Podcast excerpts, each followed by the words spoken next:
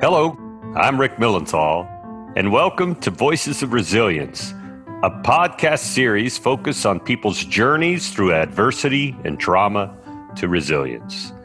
Today, I'm so excited to have with us Dr. Craig Bryan, the Director of Recovery and Resilience at the Ohio State University Department of Psychiatry and Behavioral Health, and one of the nation's most accomplished thought leaders in the fight against suicide. He has written scores of scientific articles and several books on managing suicide risk. He's an expert on suicide risk among veterans. He's a real innovator in helping people find resilience during their darkest and most challenging times. Greg, thanks for joining us. Yeah, my pleasure. Thanks for having me. Now, the last time I saw you was in our family room. Karen and I were there with you and your wonderful wife, Annabelle. You had just gotten off the plane. You were visiting Columbus to see if you wanted to join the Ohio State University. I remember quite clearly, I think, as we got into the conversation, we were talking about, you know, what your goals should be. And you said, our goal needs to be zero suicide in this nation. You know, when I think about that concept of zero suicide, sometimes people have the perspective is that a realistic goal? And my response to that is, you know, well, I, I don't know what other goal there could be. I mean, should we have one suicide? Should we have two? Um, a hundred? Um, what what's the number we should use other than zero? So I think that kind of outlook and perspective has been really central to our research over the past 10 to 15 years. And it's something that we'll continue to work on. Um, and it's part of a big reason why we ultimately decided to move and come here. Well, suicide is up, I think, 43% in this country or close to it in the last seven years. And I don't know if you know, but our motivation for getting involved in mental health. As you know, I'm I'm CEO of a marketing agency called The Shipyard, and the inspiration behind this podcast was uh, about three years ago. Our business partner David Grislock and his wife Elizabeth uh, lost their son at 17 years old, David Jr., and we witnessed that. And this was not a couple that was in denial. They focused for two years helping him navigate, and they couldn't save him. And we learned so much about how little we know about this field. And so to hear this with a goal, and I, I do understand it's a goal much like man on the moon or we're going to cure cancer, but it needs to be the end goal. A goal of mitigating suicide is, is so inspiring. Why do you think we can achieve that? Why do you think we can turn the tide? Well, I, I think we've been able to turn the tide with a lot of other complex problems as well. And the specific case that I use a lot to kind of inform my work is how we've been able to reduce traffic fatalities. So, mm-hmm. you know, despite more cars on the road, we drive farther, we drive more, um, and that's been a trend that has continued, really. I mean, I guess since the invention of the automobile at, at mass market. Um, in the past 30 years or so, particularly starting in the 80s, we have seen uh, quite a pronounced drop in traffic fatalities. And um, and you know, traffic fatalities. This is a complex problem as well. There's not one cause of you know dying in a car wreck uh, lots and lots of different things can contribute to that but we've been successful anyway. And i think um, when i look at our success in in that arena in injury prevention we've been able to see these large scale reductions in mortality. And when i look at that i think well we, we could do the same with suicide of course, it's important to have a change in thinking, but you must see something in your research and your work in which you believe there's hope, not just a change in thinking. Yeah, absolutely. So, a lot of the research that um, I did at the University of Utah before coming here was really focused on the intervention and treatment side. And so, um, some of the studies that we've published that I think you know certainly give a, a you know a lot of great deal of hope um, is we've been able to show that you know brief cognitive behavioral therapy, um, the, the treatment that we've focused a lot of our attention on, um, reduces suicide attempts by 60%. Um, and then we, we did some other work with uh, interventions called crisis response planning, and that reduced suicide attempts by 76%. And these are, in, in each of these studies, we were comparing these sort of newer treatments to the traditional status quo way of um, treating and helping people who come in for mental health treatment for suicide risk. This journey began for you when you were in the military, didn't it? It was um, especially when I was deployed to Iraq in 2009. While I was deployed there, I worked at a combat forward deployed hospital, and you know, suicide decedents were brought to our hospital. Um, and in Iraq, you know, when everybody's carrying a loaded weapon, you know, it was it was firearms. That was how basically everybody died by suicide in Iraq, and and so these soldiers and other service members would be brought into our hospital. Know, we would keep their bodies alive so that they could be transported back home. They could potentially we could have their organs donated to save other people's lives. Uh, in some cases, family members could say their goodbyes before um, before pulling the plug and it, it was a very sobering experience for me because you know as a as a clinical psychologist and I think this is true of most mental health professionals. You know, we work with suicidal individuals all the time, but when somebody dies by suicide, it happens somewhere else. It happens at their home, usually, or happens outside of the clinic. Um, and so many of us in the discipline are sort of I think, insulated from the gravity and the reality of suicide. And so uh, I, I, one moment in particular in Iraq, we had four suicide decedents on our unit. And I just remember standing at the foot of their beds and, you know, you just come face to face with the brutality of suicide, and especially firearm suicide. Um, and it just really had a very profound effect on me. I was like, this is this is a side of suicide that I'd never confronted before. It was always just sort of like an intellectual, you know, thing that kind of happened somewhere else, and um, it, it, definitely uh, solidified my commitment to suicide prevention. And I think that experience, um, you know, has has been a very important central motivator to my work. It, shapes my research questions, and now I, I think um, you know, kind of a newer direction that we're really focusing on is firearm suicide. We're really zeroing in on guns in particular, and and I, I would say that was directly attributable to what I experienced when I was in the military. What happens when you're in the military? What happens when you're in an environment like Iraq that might increase the propensity for suicide? Yeah, it's yeah, it's a question that many of us have been chasing now for about a decade, and um, you know, historically, military personnel had lower suicide rates than civilians. That is interesting.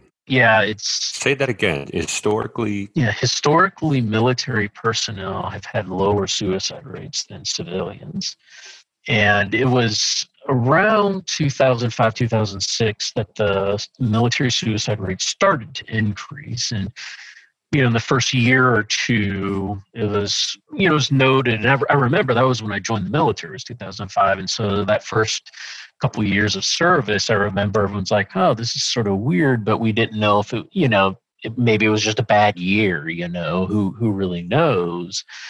Um, and then it was in 2008 to 2009 when uh, the Army rate finally caught up to and then surpassed the general population rate for the first time in several decades. And um, and that was really where it was kind of an uh oh moment. And um, that that was where I remember uh, while while I was still in the military, there was a big shift. And early on in those early days, the first sort of hypothesis was that it was deployment.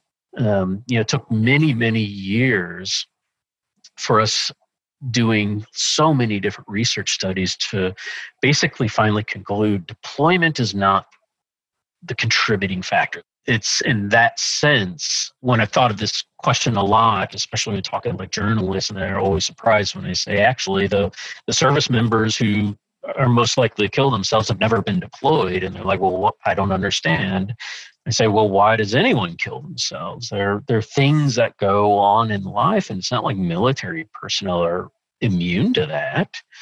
They have the same problems. Um, there are some unique challenges associated with military service um, that might play a, ro- a small role, but overall, you know, it's these difficulties in life. It's stress. It's um, you know, kind of feeling like you've been left behind or isolated, uh, feeling like other people don't care about you or that you're trapped.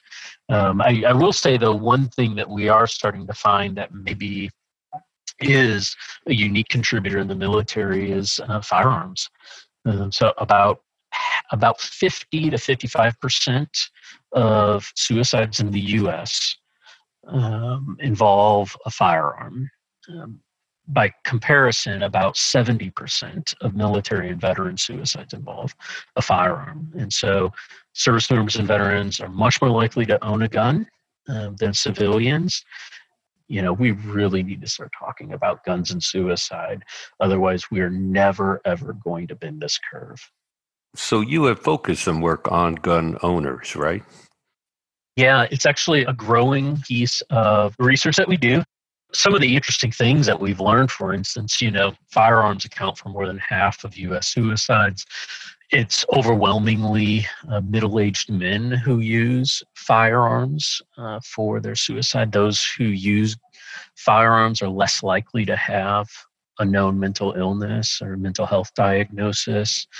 Um, we also know that those who use firearms are more likely um, to have experienced a significant life stress or a, a, crisis in the time immediately leading up to their death, or at least there's an anticipate anticipation of a crisis um, in the near future.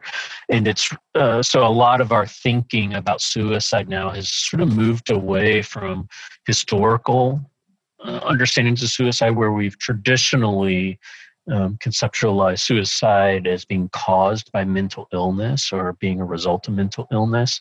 Um, but actually, there's a lot of data that doesn't support that conclusion.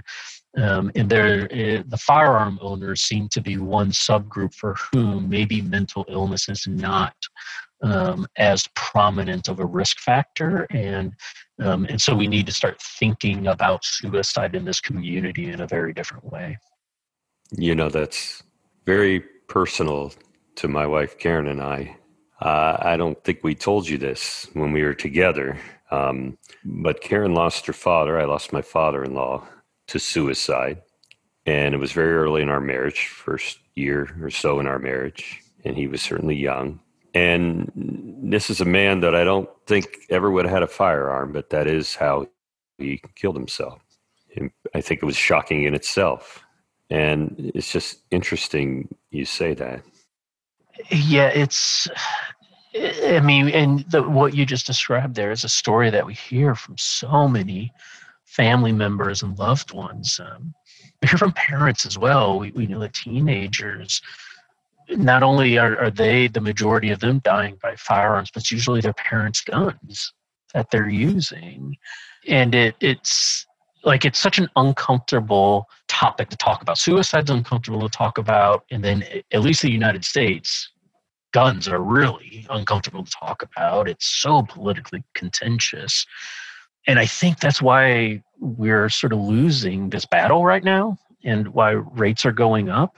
It's because we're not able to sit down and say, look, you know, 50%, more than 50% of those who die by suicide are using a gun. And two thirds of gun violence deaths in the United States are suicides. Hmm. Two thirds of gun violence is suicide. So when we look at those numbers, two thirds in the United States is suicide. It varies across states. Here in Ohio, for instance, uh, it's not quite as severe, but you're still seeing the majority of gun deaths in the state involve suicide. Hmm. And so when we have discussions about suicide prevention, pretty much all we ever talk about is mental illness and mental health issues. When we talk about gun violence and firearm policy in the United States, we say, well, suicide, that's not a part of this discussion. And it's like, well, actually, yeah, it, it kind of has to be because that's really where a lot of the numbers are coming from.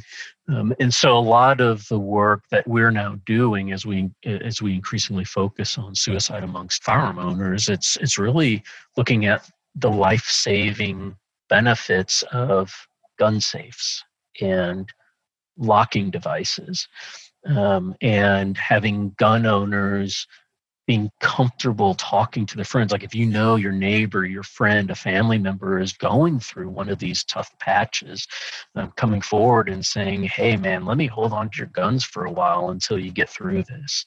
Um, in the same way that we do that, we do that with our friends who are drunk. We say, "Hey, man, I'm not going to let you drive; it's too dangerous." But once you've sobered up, I'll give you your car keys back. Um, and we need to kind of think the same way um, about guns. And if we were to do that, the data are actually pretty compelling. We could probably reduce suicides by about 50% if we started thinking about uh, firearm suicide in a very different way.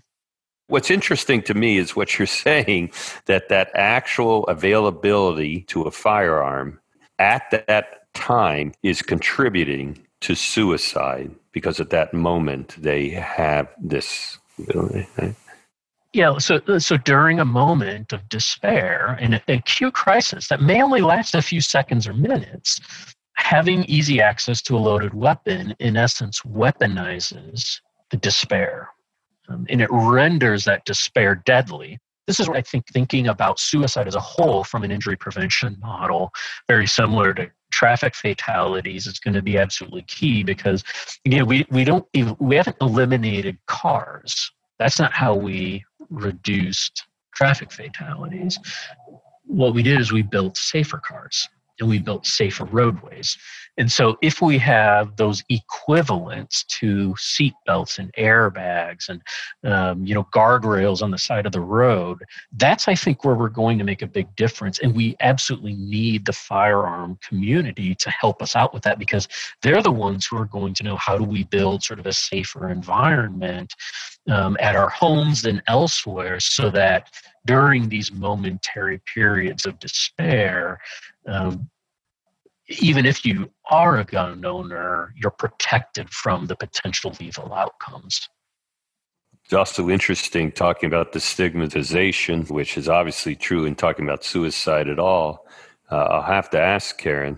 We have shared with people that we lost dad this way, um, but I don't know that I've ever even brought up until this conversation that it was a firearm it seems so violent and it's difficult to conceive of. And so as a result, you're right. I don't think it's spoken about. Yeah, yeah, and it's it's a contentious issue, and I think we've, you know, my my experience uh, with some of the colleagues that I've been working with on uh, firearm suicide, what we've found is that you often feel like you're walking on eggshells because you're in between these two sort of worlds, where the suicide prevention community tends to have one uh, very extreme view of firearms that are sort of diametrically opposed to the predominant views amongst uh, gun owners. And so, a lot of times, the two audiences or two groups are talking past each other and they're not really listening. And um, we found it really, really valuable to think about this from a, a different perspective, a, a more of a harm reduction model, and say, look, you know, because of laws within the US, because of our culture and our society, probably we are not going to get rid of guns anytime in the near future. So being able to partner um, with gun owners to approach this in a, a, very, very different way, in a very respectful, um, but also, I think, more effective way. Now, you met your wife, Annabelle, in the service in Iraq, I believe, right? Yeah, yeah, we were deployed together in Iraq, and that was how we met. And you work together now, and you've worked together for a number of years. Yeah, yeah. So we've been working together for uh, yeah a decade now. Um, we both were at the University of Utah, and we Uh, we we both uh, sort of co-led the National Center for Veteran Studies, so we had a research uh, institute there uh, focused on suicide and PTSD amongst military personnel veterans. We offered therapy there, and so we built this big research program there at Utah. And then last year, as we were looking to move, uh, we wanted to move beyond that. We wanted to help we wanted to take what we had learned with the military. In essence, we wanted to help non military people as well. So we started looking. We said, where else could we maybe move beyond what we're doing and, and take the next step and do more? And uh, that was how we learned about uh, Ohio State University and um, and that was exactly what OSU was looking for. And so it was a really exciting move, and we were uh, very pleased that we could, in essence, move this research program that we had built together over a decade. Uh, we're transferring a lot of our projects here. We're continuing them here from Ohio, and we're already. Well, I knew you were recruited by a number of institutions. So why did you choose Ohio State?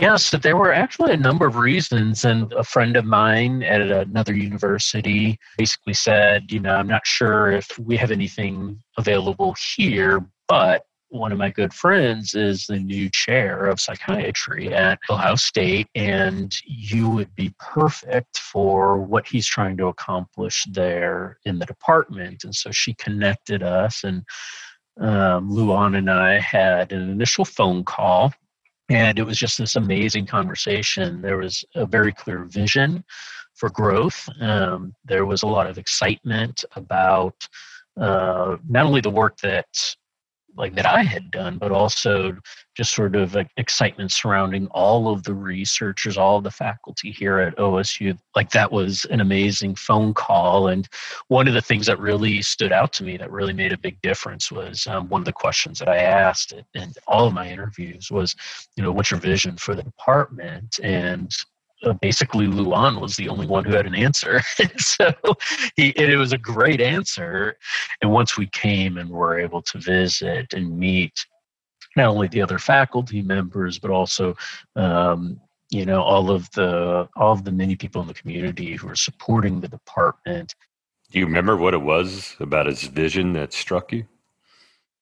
Yeah, so one aspect of it was um, first, it was just sort of like the, the clarity, where in essence, wanting to focus on suicide prevention, um, which obviously was a good fit uh, for the work that we did, uh, but also trauma and addictions. And then uh, also, what I what I really liked as well was that the vision really had a focus on resilience, um, and so which I, I really appreciate. Like as a as a suicide researcher, you know, I've I've often kind of felt like the that suicide researchers have been largely motivated by the question why do people die by suicide? And i've always found it much more interesting and useful to ask the question why do people choose to live despite adversity? Because you know when when you're in that moment of despair and darkness and you're on the edge like why do you not take the step forward? Why do you come back? And how do you move on uh, with your life. And so everything that I've done has really kind of led me to this orientation towards growth and resilience and recovery. And that was so central to the vision of OSU's psychiatry department that it, it, I was like, this is sort of philosophically very closely aligned to how I approach my work and how I think about these things. And so it seemed like it would just be a really a great environment where I would be encouraged to pursue um, the type of research that I think will be most important for saving lives and helping people to live good lives that are worth living. Now, you're talking about Dr. Luan Phan, who's chairman of the Department of Psychiatry and Behavioral Health. You know, he was integral in launching this podcast series, and I, I love the way you said that, and I love the way Luan said that instead of focusing on why people succumb to suicide, you're focused on resilience. We focus so much on, like, in essence, keeping people alive that we've forgotten about. Well, a, a critical piece of suicide prevention is helping people to live good lives. And so, if life is worth living, then it makes death sort of a, a less likely option. There's sort of less value attributed to death. And conversely, life is seen as being more valuable. It's worth it. Um, and I, I think we've just sort of I drifted from that path um, in our work where it's very striking how much suicide prevention is all about just keeping people physically alive but then we don't do actually do anything to help improve the quality of life of people. Hmm. You're right. It's much harder to convince someone of what they should fear and much easier to convince them of why you should want something why you should cherish something yeah. So it's actually in your title, your Director of Recovery and Resilience. And that is a part of the STAR program at The Ohio State University. So the STAR program, STAR stands for stress, trauma, and resilience. And I was also really impressed. The STAR program is, in my opinion, an unprecedented um, community facing element uh, that involves um, you know members of the local community and brings them into uh, the program or programmatic aspects of things. And um, that's something i think will be really key going forward. So with with star then where uh, we're kind of hoping that we'll be able to go is to not only continue uh, this important work looking at um, you know helping people to recover after exposure to trauma and severe stress uh, but to look as well at how does suicide fit into this equation? Um, how does uh, how, how, does addiction fit within this as well? Um, so that we in essence become the go-to place for uh, individuals struggling uh, with any of these stress related problems, and they could come to us um, for help, for assistance. Um, we can contribute to more resilient families and communities because I, I think another key part of the STAR program is recognizing that you know recovery and resilience is not just something that's within the person right? And that's how we sometimes think of resilience. It's like you have this thing inside of you and you're either resilient or you're not. But what I think is kind of important about the STAR program is saying that, well, resilience is also about the community. It's about who you surround yourself with, um, the neighborhood that you live in, um, the resources that are available to you, um, and all of these things influence individuals and can help to shape um, their long term trajectory in establishing those meaningful lives uh, despite uh, the experience of trauma or adversity. And you're embarking on building a new center. Yeah, so we've uh, been in the planning stages of developing a center of excellence uh, surrounding, um, in particular, suicide trauma and addictions. And one of the things that I think will be unique about the center is. Um, you know, being able to provide answers to some of the biggest questions that pose us. So, you know, kind of going back to this notion of uh, suicide prevention, like why are we not better at this in essence? Um, that'll be a big part of the Star Center of Excellence.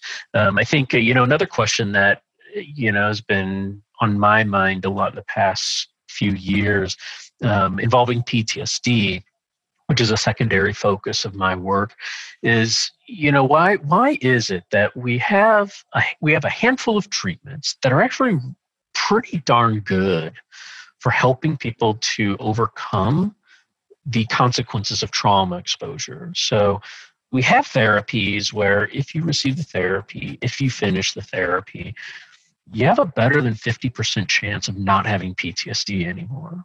And uh, research has shown that something like up to 80 to 90% of individuals with PTSD who receive these trauma focused therapies benefit to some degree from the treatment. But why, why isn't that a higher number? Like, why is it that only about 55% fully recover from PTSD that, such that they no longer have the diagnosis anymore? And if we can understand why that's the case, can we get that number to 65% and then eventually 75% and then maybe 85%? Um, and that's the type of research that we're going to be doing at the Star Center, and I think um, my expectation is that we'll eventually start to attract individuals who perhaps have spent a long time going from treatment provider to treatment provider without much success, um, and eventually coming to us and perhaps we'll be able to help them in a way that others haven't been able to help them. And through that process, we'll be able to unlock some of the mysteries that surround, you know, why do people get stuck after trauma? Uh, why is it that some of them eventually find themselves, you know, in the midst of a suicidal crisis? Um, and if we can understand those processes, then how can we help to prevent them from traveling those roads? And then, most critically, how can we help them to reestablish or perhaps create for the first time a meaningful life, something that they have wanted for a long time, but perhaps has um, just sort of eluded their ability to achieve. Do you have hope for the future? Oh, yeah, absolutely. I think one of the things I'll say, you know, being in the suicide prevention community um, now for as long as I have, is that you know, even though by and large rates continue to increase in the United States, which is sort of unique, they're, they're going down everywhere else in the world. Um, we have started to now uncover some really important clues. We, we now know that certain types of treatments and therapies reliably reduce suicidal thoughts and behaviors. Um, we know that certain types of therapies reliably reduce PTSD symptoms and are even good enough that the majority of people no longer have PTSD afterwards. And we know that these treatments tend to have enduring effects that last for years later. Um, and so when we look at all of these problems and issues through that lens, there's a tremendous amount to be hopeful about. And those are those I think are just sort of the first steps. Um, there's so much more that we need to uncover and so much more that we need to learn. And I think that uh, we're starting to figure out where do we st- need to start looking for those answers. And I'm, I'm very confident, very hopeful that over the next uh, few years, in the next few decades, we're going to be uncovering so much so much more knowledge and solutions um, that perhaps like right now we're, we're probably not even conceiving of them um, but they will become obvious to us in the not too distant future dr craig bryan this has been fascinating it gives us hope that we can actually reduce and maybe someday end what is an epidemic of suicide in this country we wish you luck courage and Godspeed on this journey. Thank you so much for joining us. Thank you for having me. What a fascinating discussion, especially right now in September, which is Suicide Prevention Awareness Month. Many of us have felt like suicide is an epidemic in this country. So to have a leader like Craig Bryan from The Ohio State University talk to us about reducing and maybe ending suicide gives us hope and inspiration. Voices of Resilience is produced by the marketing engineers at the shipyard in collaboration with the Ohio State University Department of Psychiatry and Behavioral Health. To listen to more of the series, visit Voices of Resilience voicesofresiliencepodcast.com. Many thanks to our producers, Mike Long, Kate Masters, Benson Trinon, Coop Studios, and my favorite, Karen Milenthal. Thanks for joining us.